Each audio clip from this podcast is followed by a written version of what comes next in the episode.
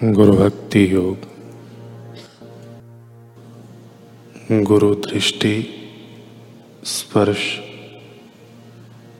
या शब्द के द्वारा शिष्य में परिवर्तन कर सकते हैं। गुरु और ईश्वर सचमुच एक रूप है। गुरु इस दुनिया में ईश्वर के सच्चे प्रतिनिधि हैं।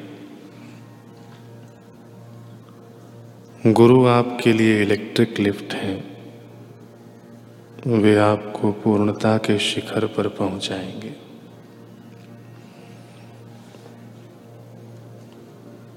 गुरु के प्रति निस्वार्थ एवं भक्ति भाव पूर्वक सेवा, यह पूजा, भक्ति प्रार्थना और ध्यान है। हे राम, जिससे आत्म साक्षात्कार को गति मिलती है, जिससे चेतना की जागृति होती है, उसे गुरु दीक्षा कहते हैं। यदि आप गुरु में ईश्वर को नहीं देख सकते तो फिर और किसमें देख सकेंगे? जब तुम मेरे समक्ष निखालिस होकर अपना हृदय खोलोगे, तभी मैं तुम्हें सहाय कर सकूँगा। अपने मित्रों, आदर्शों तथा गुरु या आध्यात्मिक आचार्य के प्रति वफादार एवं सन्निष्ठ रहो।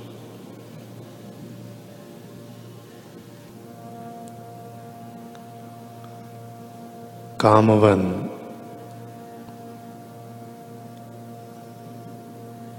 अभी उसे कामा नाम से जानते हैं, जिला भरतपुर, राजस्थान। कामवन में एक ब्राह्मण रहते थे। वे भगवान जगन्नाथ के भक्त थे। श्रीमद् भागवत और श्री सुखदेव जी में भी उनकी निष्ठा थी। पर उन्हें कोई समर्थ गुरु अभी तक नहीं मिले थे।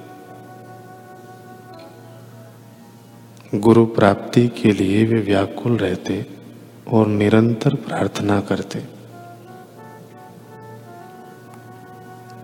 एक रात्रि में वे आर्त भाव से प्रार्थना करते करते सो गए।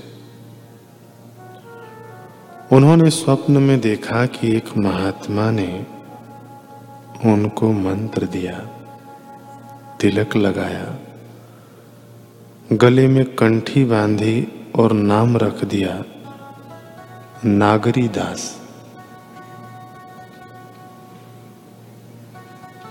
प्रातः उठकर, जब उन्होंने प्रत्यक्ष रूप में कंठी, तिलक आदि देखा तो उन्हें बड़ा आश्चर्य और आनंद हुआ।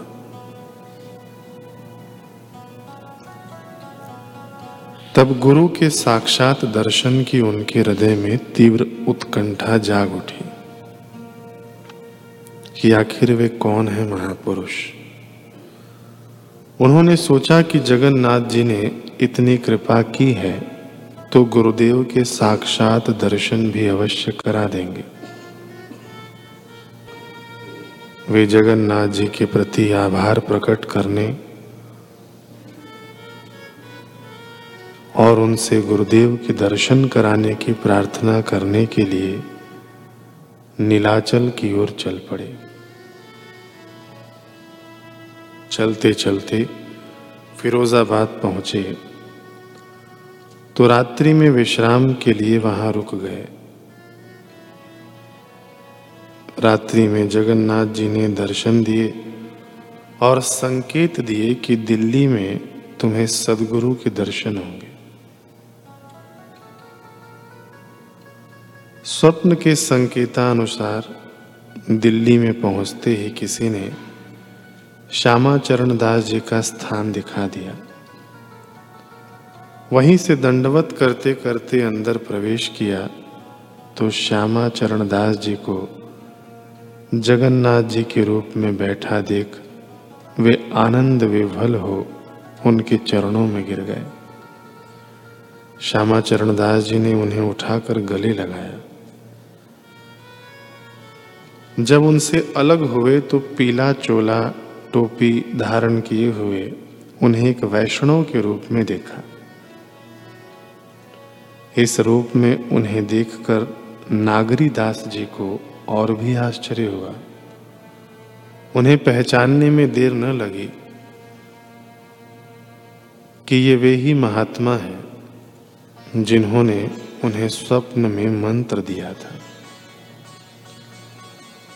उन्होंने फिर से वही मंत्र दिया और विरक्त वेश देकर वही नाम रखा नागरी दास श्यामाचरण दास जी ने कुछ दिन नागरी दास जी को अपने पास रखा, फिर कामवन लौट जाने को कहा।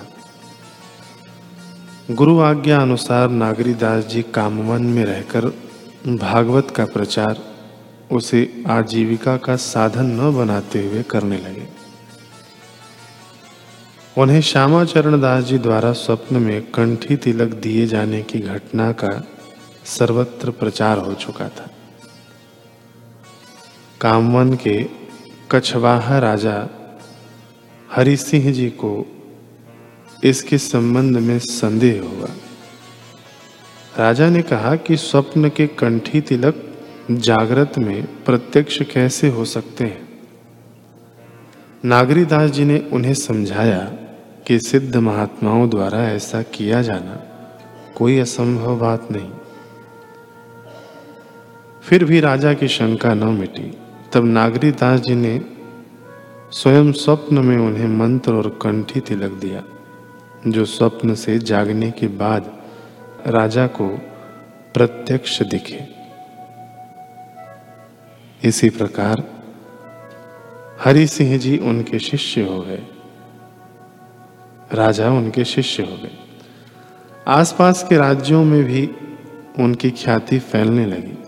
बड़े बड़े लोगों से उन्हें सम्मानित होते देख कुछ स्वार्थी लोग उनसे ईर्ष्या करने लगे।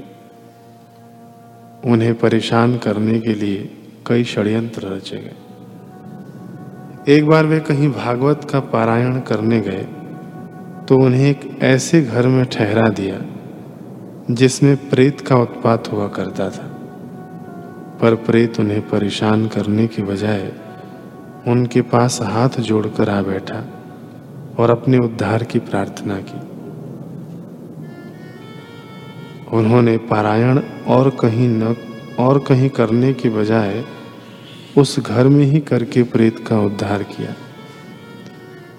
एक बार उनके विरोधियों ने उनकी भागवत कथा के समय फूलों की डलिया में सांप छिपाकर उनके निकट रख दिया। उन्होंने भागवत पर चढ़ाने के लिए फूल निकाले तो सांप दिखा। सांप को उन्होंने डलिया में ही रहने दिया। कथा समाप्त होते ही डलिया में से निकलकर सांप चला गया। उनके लिए झूठी अफवाहें फैलाई गईं। व सताने के खूब प्रयास भी किए गए। संत की निंदा तथा उनसे ईर्षा द्वेष करने वाले तो प्रकृति के नियमानुसार खिन्न, अशांत हुए और उनके प्रति, ऐसे महापुरुषों के प्रति अहोभाव रखने वाले, उनके कृपा अमृत को पाकर धन्य धन्य हो गए।